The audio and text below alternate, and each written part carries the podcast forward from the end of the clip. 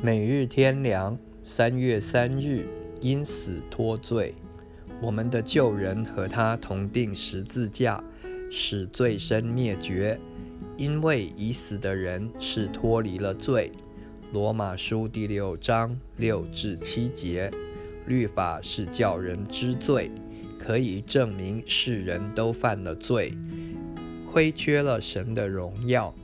罗马书第三章二十二十三节，只有被定罪、沉沦灭亡，但神爱世人，差他的独生子降世，为要拯救罪人。约翰福音第三章十六节，提摩太前书第一章十五节，借着基督耶稣的宝血，使人得蒙赦罪、称义。罗马书第三章二十四节，以佛所书第一章第七节，神的目的更是叫人脱离罪恶，从罪恶里出来，与罪完全隔绝。这怎么办呢？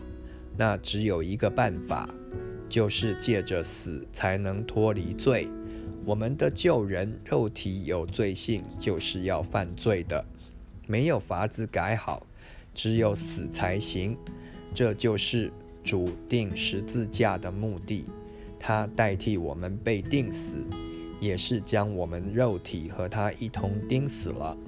受洗归主的，就是表明归入他的死，和他一同埋葬，见证旧人已经和主同钉死，罪身灭绝了，不再是犯罪的工具了。这样，每一个信徒都当向罪看自己是死的，不再做罪的奴仆，不欠罪的债，罪就不能对自己再有什么权柄和要求了，因为我们这个人已经死了，正如不能叫一个已死在坟墓里的人起来重新犯任何的罪，做任何坏事一样。世界不能再吸引他，情欲不能再抓住他，他因着死已经脱离了那一切。照样，我们就得天天向罪看自己是死的，宣告已经与主同定死了。今天活着，只能向神活着，是主救赎的生命，是属神的，不属罪了，不属自己了。不是救人了。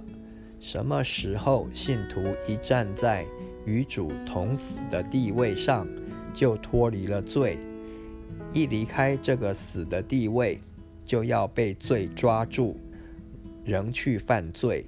只有死才能脱离罪。